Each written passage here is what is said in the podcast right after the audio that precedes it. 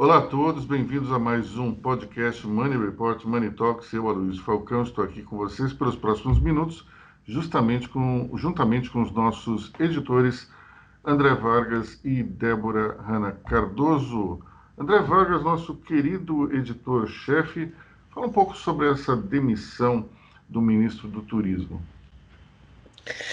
Bom, a demissão que tem é, é, algumas causas. Agora, a desculpa final foi o atrito dele com um colega, coisa que eu não lembro de ter ouvido falar, de ter ocorrido nos corredores uh, uh, do executivo, em que o ministro quase sai no braço com o outro, acusando o colega de traição. Isso foi a gota d'água. O ministro do Turismo estava queimado desde a posse do, de Bolsonaro por causa daquele suposto escândalo de candidaturas laranjas, até que ele durou muito tempo, até porque o Ministério do Turismo, com a pandemia, perde completamente a relevância. Estava lá, estava lá, cargo meramente decorativo, apesar dele aparecer muito na agenda uh, do Bolsonaro, em reuniões uh, direto com o Bolsonaro.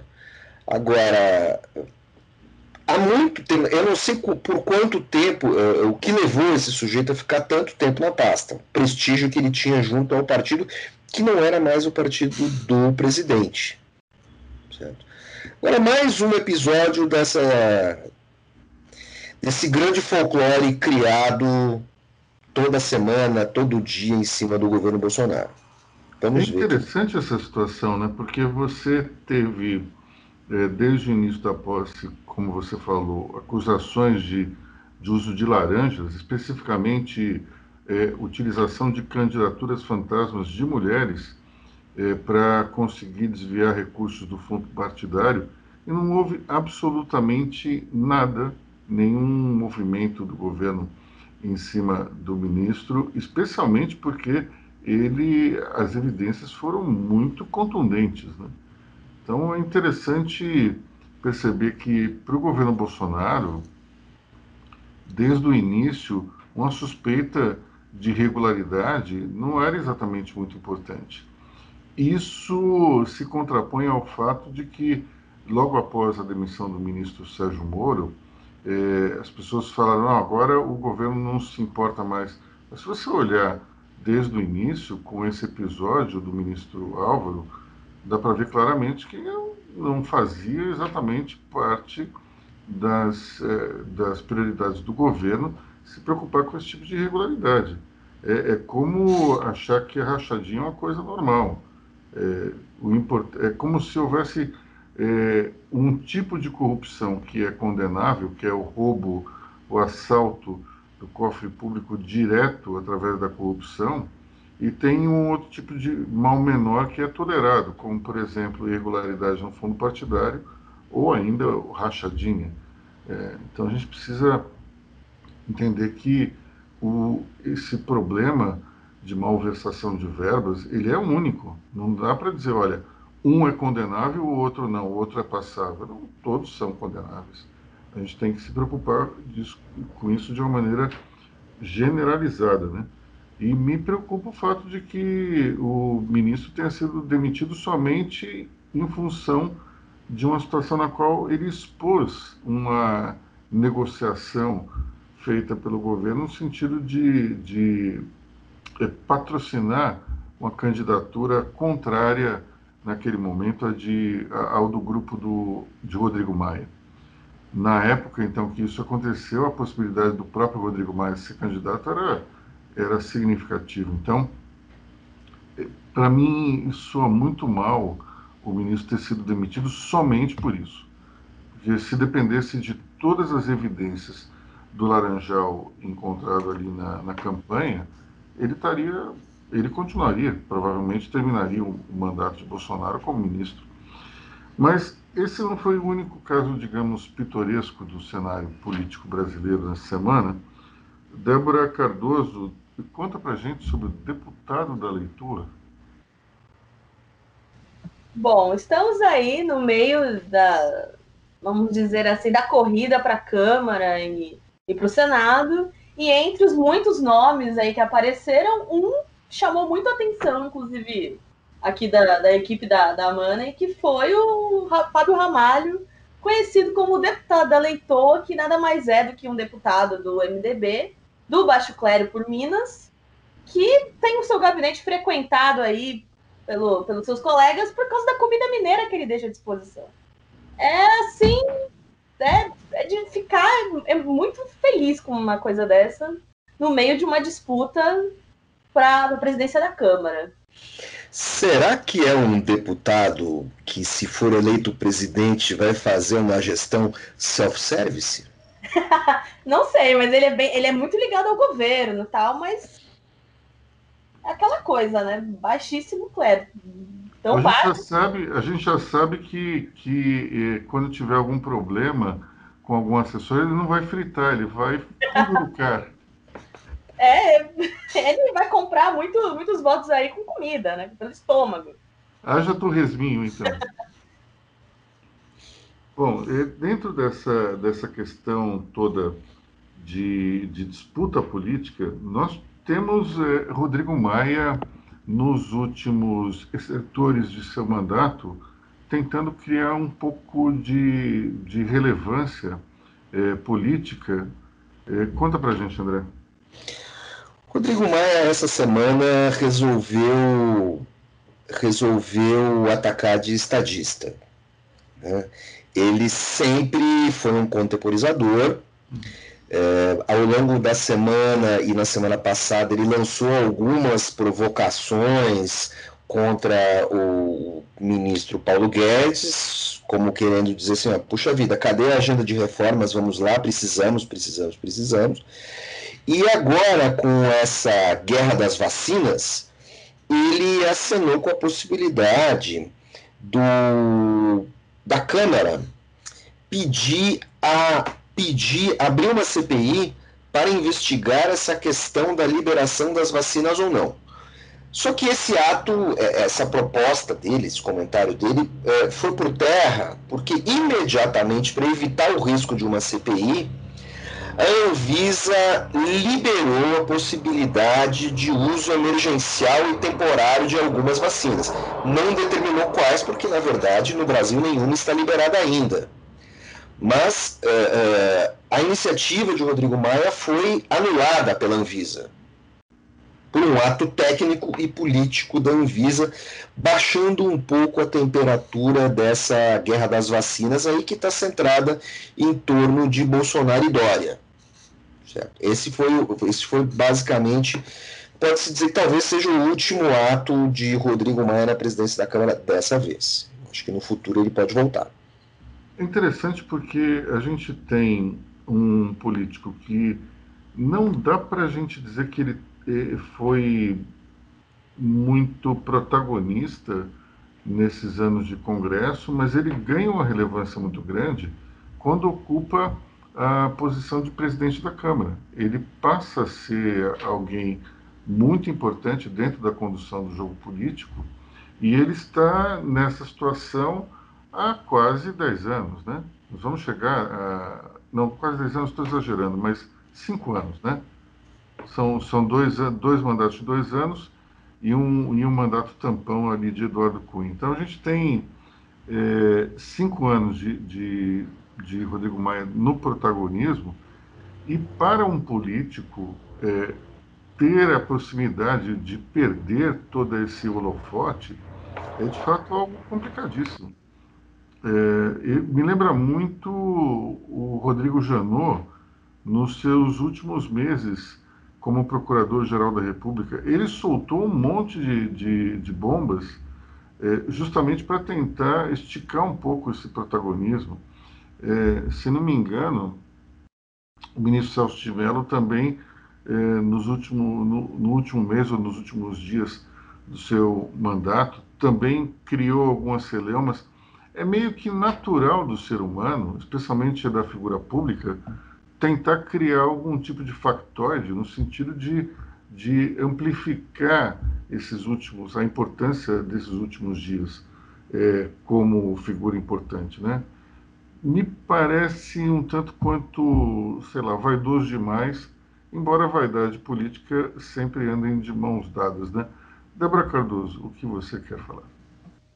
E além de tudo, ainda na corrida da, da presidência da Câmara, nós temos aí um racha no DEM, que é o, candidato, o suposto candidato aí nos bastidores do Maia é o Agnaldo Ribeiro, que é do PP, não é do partido do Maia, e o Elmar Nascimento, que é do DEM, não, não é o candidato do Rodrigo Maia, mas é um nome forte no partido. Então, ainda temos essa questão dentro do, do DEM, protagonizado pelo Maia.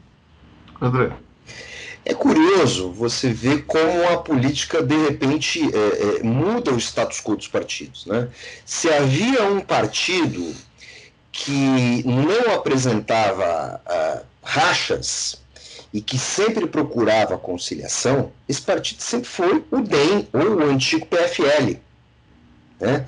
que vem, que é um, um, um, um derivado do PDS, considerado uma espécie de. O, o PFL era considerado uma espécie de arena, um PDS mais educado, um PDS mais é, é, do legislativo. O pessoal agora... dizia que o, o, PFL era a esquerda do PDS com a direita do PP. Ou se não, tinha uma outra, né? Era a arena com lipoaspiração. O tempo que é, lipoaspiração virou moda. Então, assim, é, é muito curioso essa, essa mudança, e isso se deve, eu acho, eu acho, apenas acho, é, pelo protagonismo direto que o DEM ganhou desde que o, o desde o governo Temer. O, o DEM deixou de ser, um, o Democratas deixou de ser um partido de composição de base aliada, tudo bem, sempre ativo nos debates, para se transformar em um protagonista da política, como foi o PSDB, como foi o PT e tudo mais. E aí, como você falou, a vaidade fala mais alto. Mas você sabe que tem um, um ligeiro intervalo no qual o, o, o DEM, o antigo PFL, vira um partido é, que ele não era de apoio ao poder, que é justamente no início do governo Lula. O, o DEM ele vai para uma oposição raivosa. Eu lembro de pronunciamentos do, do ACM Neto na Câmara, mas desancando o Lula. Era uma coisa interessante. Depois eles se compuseram, mas o início foi muito divertido. Você vê o ACM Neto e todos os, os outros políticos é, de importância, de relevância do, do, do então PFL, é, numa, numa briga constante com, com o PT que ocupava o Palácio do Planalto. Foi, foi uma fase muito divertida, mas durou pouco que logo, logo eles se acertaram. Pois é, agora você está falando disso, eu tô lembrando. Você está falando do SM Neto na oposição, mas eu lembro do velho Jorge Bonhausen fazendo discurso de oposição, e toda vez que ele falava de oposição, ele quase engasgava. Porque não, não estava no DNA do Bonhausen ser um cara de oposição. Ele titubeava um pouco, tipo assim, olha, somos de oposição. Mas vamos, vamos, vamos para a próxima. Bom, nós temos aqui. Vamos deixar a questão do, da Covid para o final. Vamos entrar agora num, num, capítulo internacional que, que é relacionado ao Brasil e ONU. Quem fala? Você mesmo, André? Companheira Débora também acompanhou esse episódio. É, o Brasil, pela primeira vez, oficialmente, pode-se dizer, que nós, o, o país perdeu relevância nas, junto às Nações Unidas. Desde o estimado Oswaldo Aranha, no surgimento da, da, Organização das Nações Unidas, o Brasil tem fórum, tem, tem cadeira, participa de tudo. E dessa vez uh, está acontecendo, vai acontecer a cúpula do clima, certo? E o governo não foi convidado. A cúpula de, da ambição climática 2020 que é uma etapa da Conferência sobre Mudanças Climáticas de 2021. O Brasil simplesmente ficou fora da lista de países que vão participar dessa preparatória da conferência. É um encontro com 80 países. Puxa vida, por mais que o Brasil possa não ser um protagonista no cenário mundial, eu acho que entre 80 países tem um lugarzinho para gente. Mas, e aí, agora o Itamaraty tenta reverter essa decisão da ONU. Mas o ministro Ricardo Salles é considerado uma persona não grata nesse universo ambientalista, não é? Exatamente.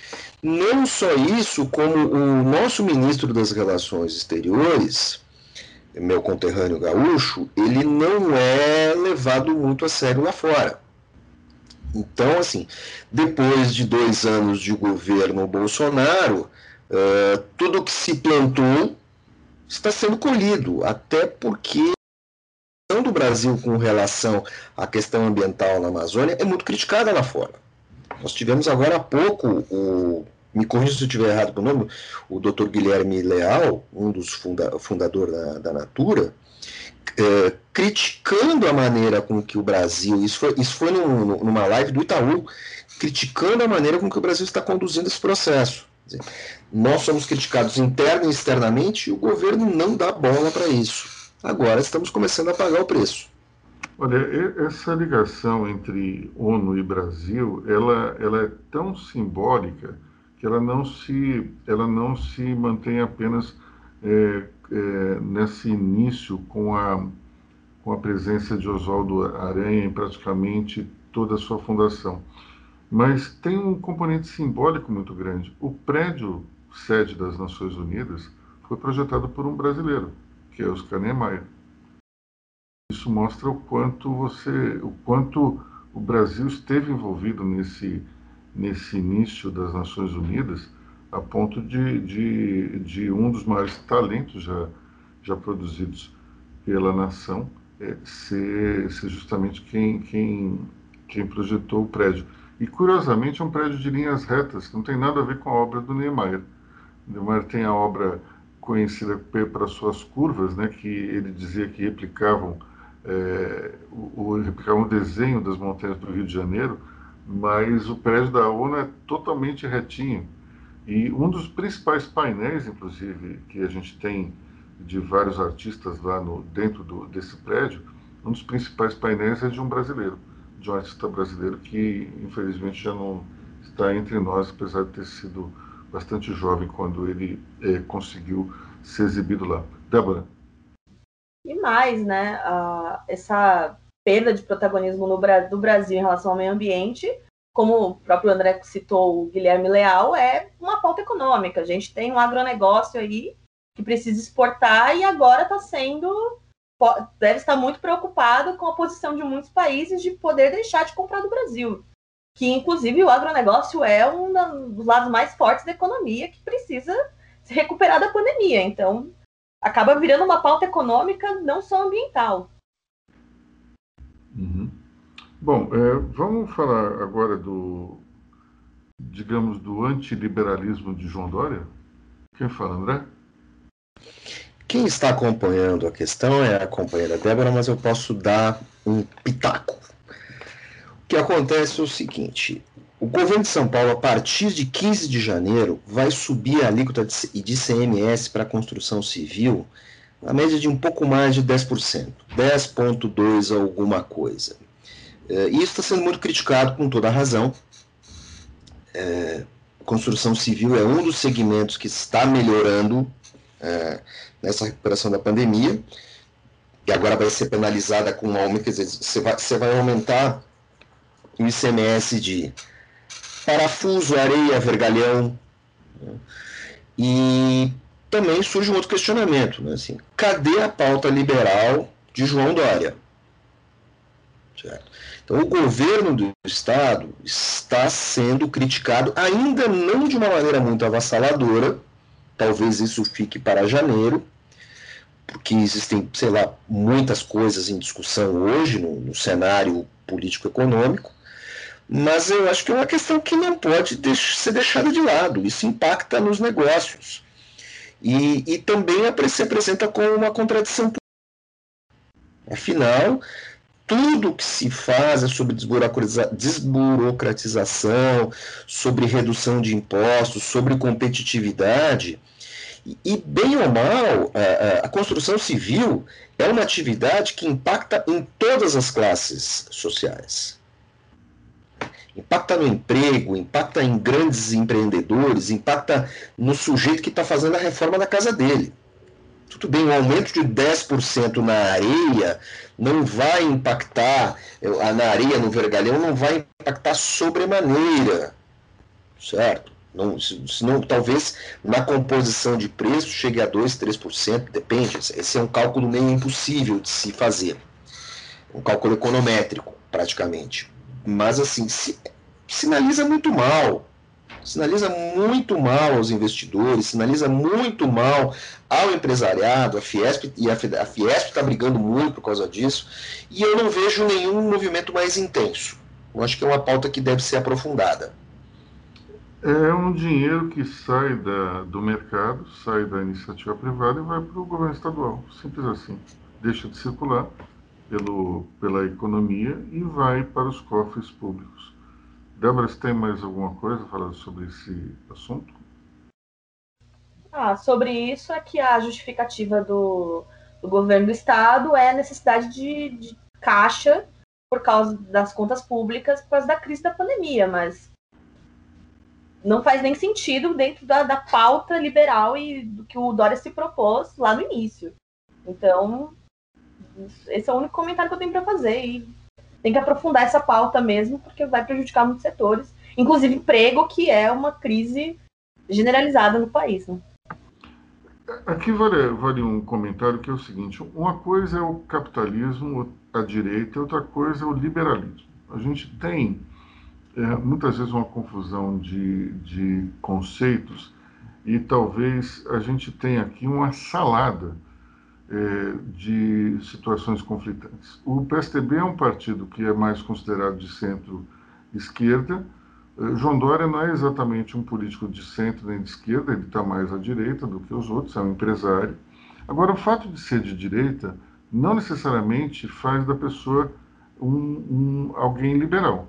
Você pode ser de direita, pode ser a favor do capitalismo, mas você pode ser extremamente favorável, apesar de tudo isso, a o controle do Estado, a, a entrada do Estado na economia, é, até como um ente.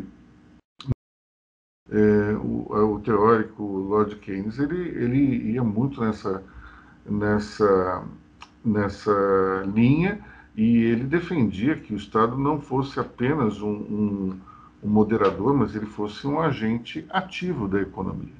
Então é possível você ser de direita e, e não ser liberal. Quando você pega, por exemplo, os governos militares, o início é, desse regime com o Castelo Branco, você tem claramente um, uma linha liberal, até com, com Roberto Campos como ministro da Fazenda. Depois, com a entrada de Delfim Neto, claramente você tem o Estado intervindo fortemente na economia. E isso vai até o final da ditadura militar com João Figueiredo, passando talvez pelo maior período de interferência no governo Geisel. Então, é possível você ser de direita e, ao mesmo tempo, não ser liberal. É, nesse momento, João Dória mostra claramente que é, essa agenda liberal era meio que para inglês ver. Não dá para a gente dizer claramente, olha, João Dória é liberal. Talvez pelo fato de no início do governo Bolsonaro tinha um certo apelo à agenda liberal, Paulo Guedes como, como um liberal, digamos, raiz, ali dando as cartas na economia, um certo entusiasmo dos, dos empresários em torno dessas propostas, de uma certa forma, tudo isso deve ter levado João Dória a defender uma pauta liberal é, no discurso, mas na prática está muito longe disso. Quando você aumenta o ICMS, é uma coisa assim do tipo: aonde eu vou pegar dinheiro? Qual é o setor que, tá, tá que não foi afetado pela pandemia? A construção civil? Vamos ali. Isso é isso está longe de ser uma condição liberal é, e de ser um governador com a pauta liberal. Né? Bom, vamos terminar o nosso podcast falando de, da, da pandemia, Bolsonaro disse que estamos no finalzinho, mas os números mostram o contrário, né, André? Exatamente, a pandemia está em crescimento no Brasil e nós temos a seguinte questão, né? Assim, talvez, como dizia Churchill, estejamos no fim do começo. talvez no máximo no fim do meio. Né? Mas assim. Isso me lembra, isso me lembra aquele, aquele comentarista português. Vocês viram esse meme? É divertidíssimo. Ele fica falando que está no começo do. Estamos no começo do fim, não mais no fim do começo, talvez no meio do começo, ou três quartos do fim. É divertidíssimo. Quem não viu, eu aconselho procurar o comentarista português que fala sobre. Eu não sei se é um comentarista, se é um humorista, mas é bastante divertido. Desculpa te interromper, André. Olha, mas o, o, comentário foi oportuno, porque assim, não faz o mínimo sentido o que Bolsonaro, Bolsonaro falou. Ele, ele tenta emplacar o que se chama hoje de narrativa Uh, e essa narrativa não confere, porque as pessoas estão vendo parentes uh, doentes, uh, você tem uma, uma. Aí tem toda a questão da vacinação, o imbróglio da vacinação. O Brasil deixou de fazer várias coisas, deixou de contratar novas vacinas, entrou no consórcio da COVAX pela cota mínima em setembro, não ampliou essa cota. Você tem uma série de discussões e seja qual for a vacina aprovada, uh, nós temos toda a questão de logística, e sendo que a logística é só uma parte de uma campanha de vacinação, uh, que não foi discutida. O Plano Nacional de Vacinação não está pronto. E, além de tudo, nós tivemos essa grande uh, burrada, denunciada, salvo engano, pelo jornal Estado de São Paulo, sobre os kits de teste. O Brasil é um dos países que é um dos grandes países, país do BRICS ali que tem menor índice de testagem, e você tinha 6 milhões de kits de teste estocados prestes a vencer. Você vai ter 2 milhões de kits que vão ser eh, vão vencer em janeiro. E o que a Anvisa faz? A Anvisa decreta na canetada que os kits são válidos. Por decreto. Só que é um, um, decreto muito revezado, porque eu fui ler o que, que a Anvisa decretou, a Anvisa decretou que, tudo bem, os kits são válidos, mas você vai ter que, de tempos em tempos, ir lá no lote, testar, para ver se ele é válido. Se você vai testar um lote para ver se ele é válido depois de ter passado do prazo de validade, o lote não é válido. Foi só uma manobra, foi só um, um, um, uma tentativa de desviar a atenção, evitar a crise, porém em nenhum momento foi apresentado nenhum plano de emergência, o governo não foi capaz, ninguém foi capaz de levantar a mão e dizer assim, gente, desculpe, erramos. Vamos tentar distribuir 2 milhões de kits para ver o que está acontecendo. Então, apenas deram uma canetada dizendo que uh, os kits são válidos, mas se eles são válidos, por que, que eles terão por que os lotes teriam que ser testados? Não faz sentido. É, sabe, é, é, um tenta dar um Muay lógico, sabe, assim, tenta dar um ipão lógico nas pessoas, mas isso não convence, isso não, isso não, não resiste a nenhuma observação. É a mesma coisa que aconteceu com o Ministério Público Federal de Goiás, que essa semana, eh, ontem, questionou a SBI, Sociedade Brasileira de Infectologia, questionando o, o, a SBI porque a SBI não segue as determinações da, do Ministério da Saúde ao receitar cloroquina e hidroxicloroquina, baseando isso num comunicado do Ministério da Saúde feito em agosto. Nós estamos em dezembro.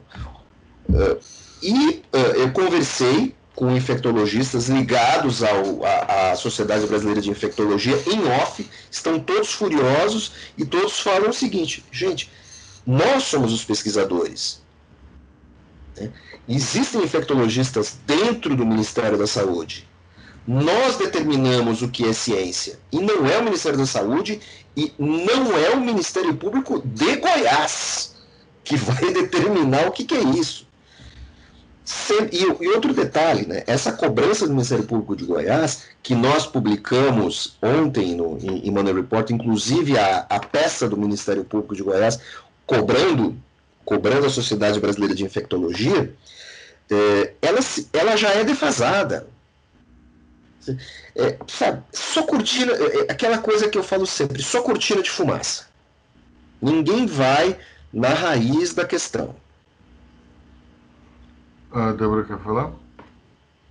E ainda pegando a fala do Bolsonaro sobre o finalzinho da pandemia, a, a porta-voz da OMS, a Margaret Harris, ela, ela falou, não citando o Brasil, mas deixando claro que, abre aspas, para nós, né, no caso a OMS, a pandemia continua em todos os lugares. Então, a fala do Bolsonaro continua vazia, como todas as falas dele pelo, até o momento, sobre a pandemia.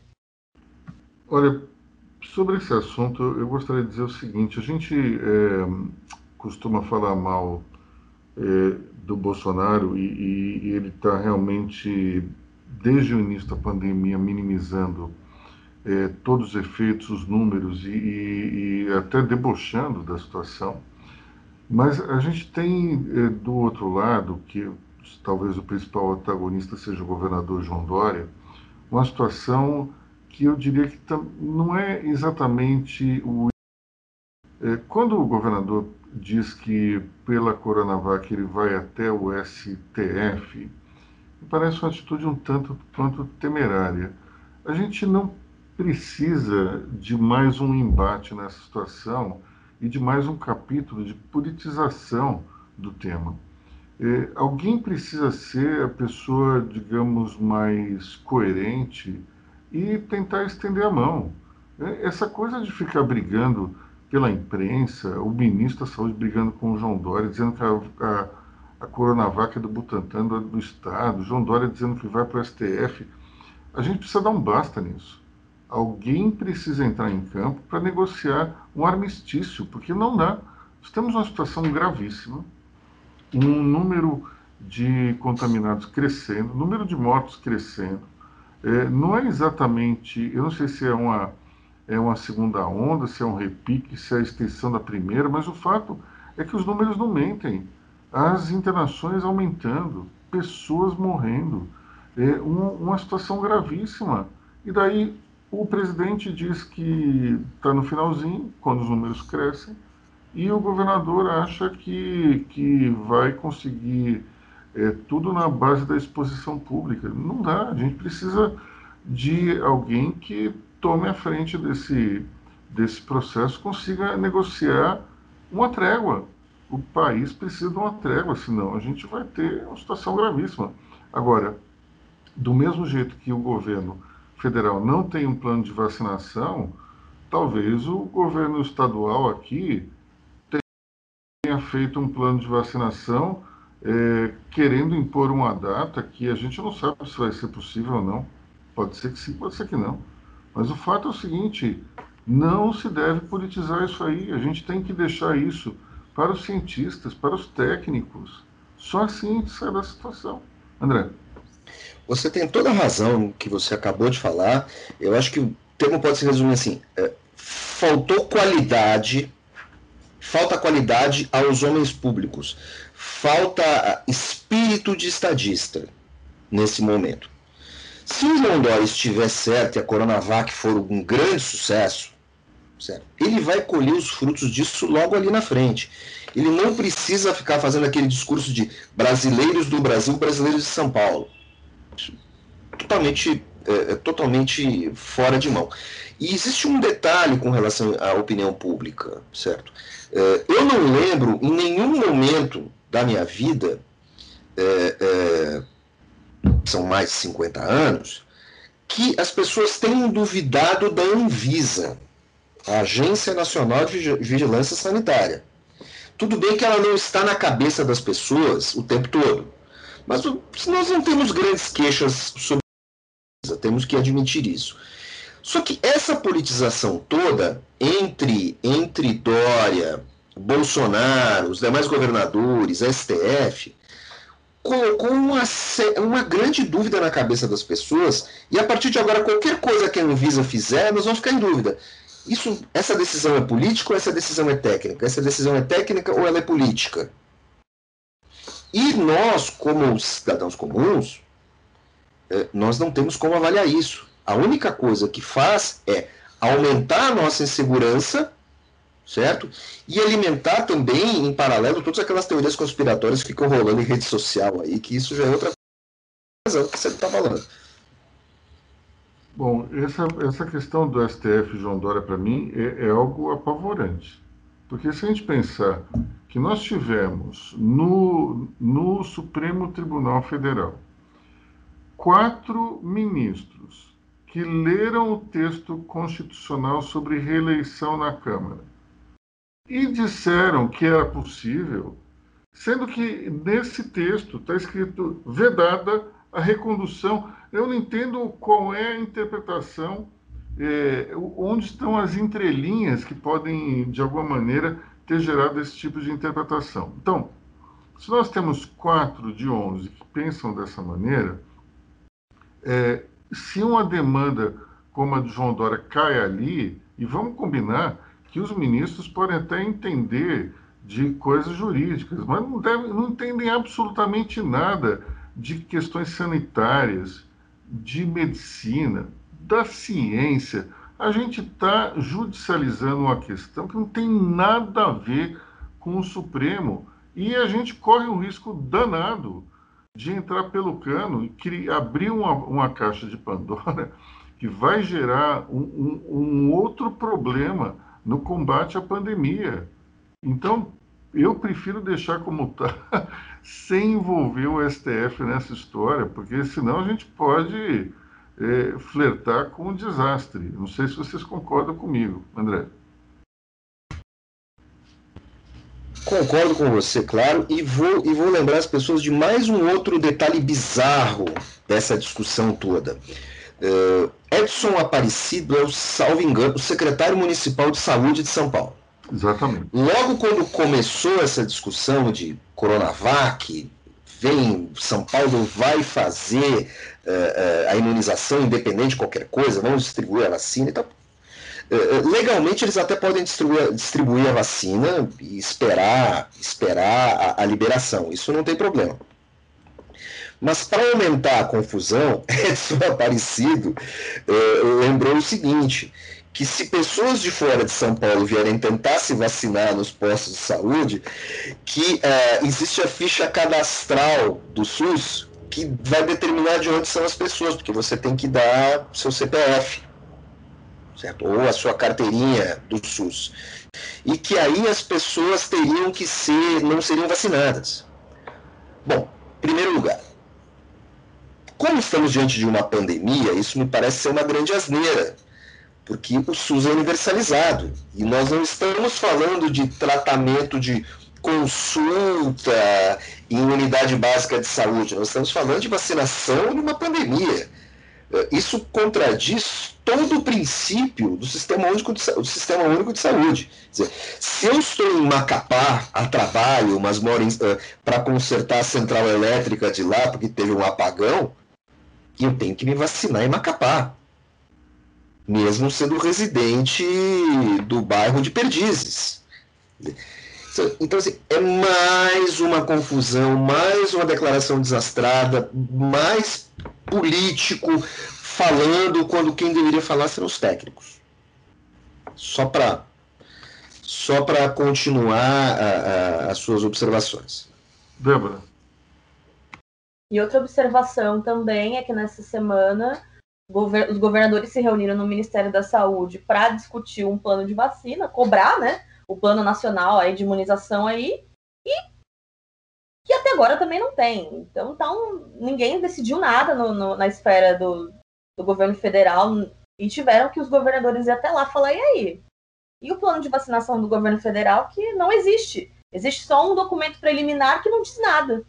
Falar, ah, então, é, vai ter uma campanha. Bom, é, me parece extremamente temerário a gente ter a gente ter uma, uma situação na qual o governo federal ele, ele claramente joga de um lado e o governo estadual de outro. Você tem, ao mesmo tempo, é, é, outros governos estaduais que não têm exatamente um lado, mas estão, querendo imunizar os seus eh, cidadãos e não tem ninguém que vá lá e ser o gestor dessa confusão toda. É, vocês vão lembrar, talvez, da, da, época do apagão, que o Pedro Parente foi, foi tirado do ministério e foi colocado numa pasta justamente para resolver a questão. Talvez a gente precisasse de um ministro extraordinário para resolver tudo isso. Porque, caso contrário, nós vamos entrar num, numa briga que vai piorar tudo. Eu, eu sinceramente não consigo entender é, como é que a vaidade ela se coloca acima desse tipo de, de situação que é uma necessidade é, básica do país. A gente está diante de uma situação gravíssima, talvez a situação mais grave dos últimos 100 anos, e estamos envolvidos numa briga aí, um, numa fogueira das vaidades, que não leva a nada. Enfim. Bom, nós estamos chegando quase 50 minutos de gravação. É, acho que por enquanto é só, infelizmente não, não tivemos o, o nosso querido Lucas Andrade para falar mais do Rodrigo Maia, porque ele está gozando suas férias, mas em breve o teremos aqui de volta. E, portanto, eu, a Luiz Falcão, me despeço de vocês. Grande fim de semana para todos. Até semana que vem. Até semana que vem, pessoal. E desculpe o meu mau humor. Tchau, tchau, pessoal. Bom final de semana para todo mundo.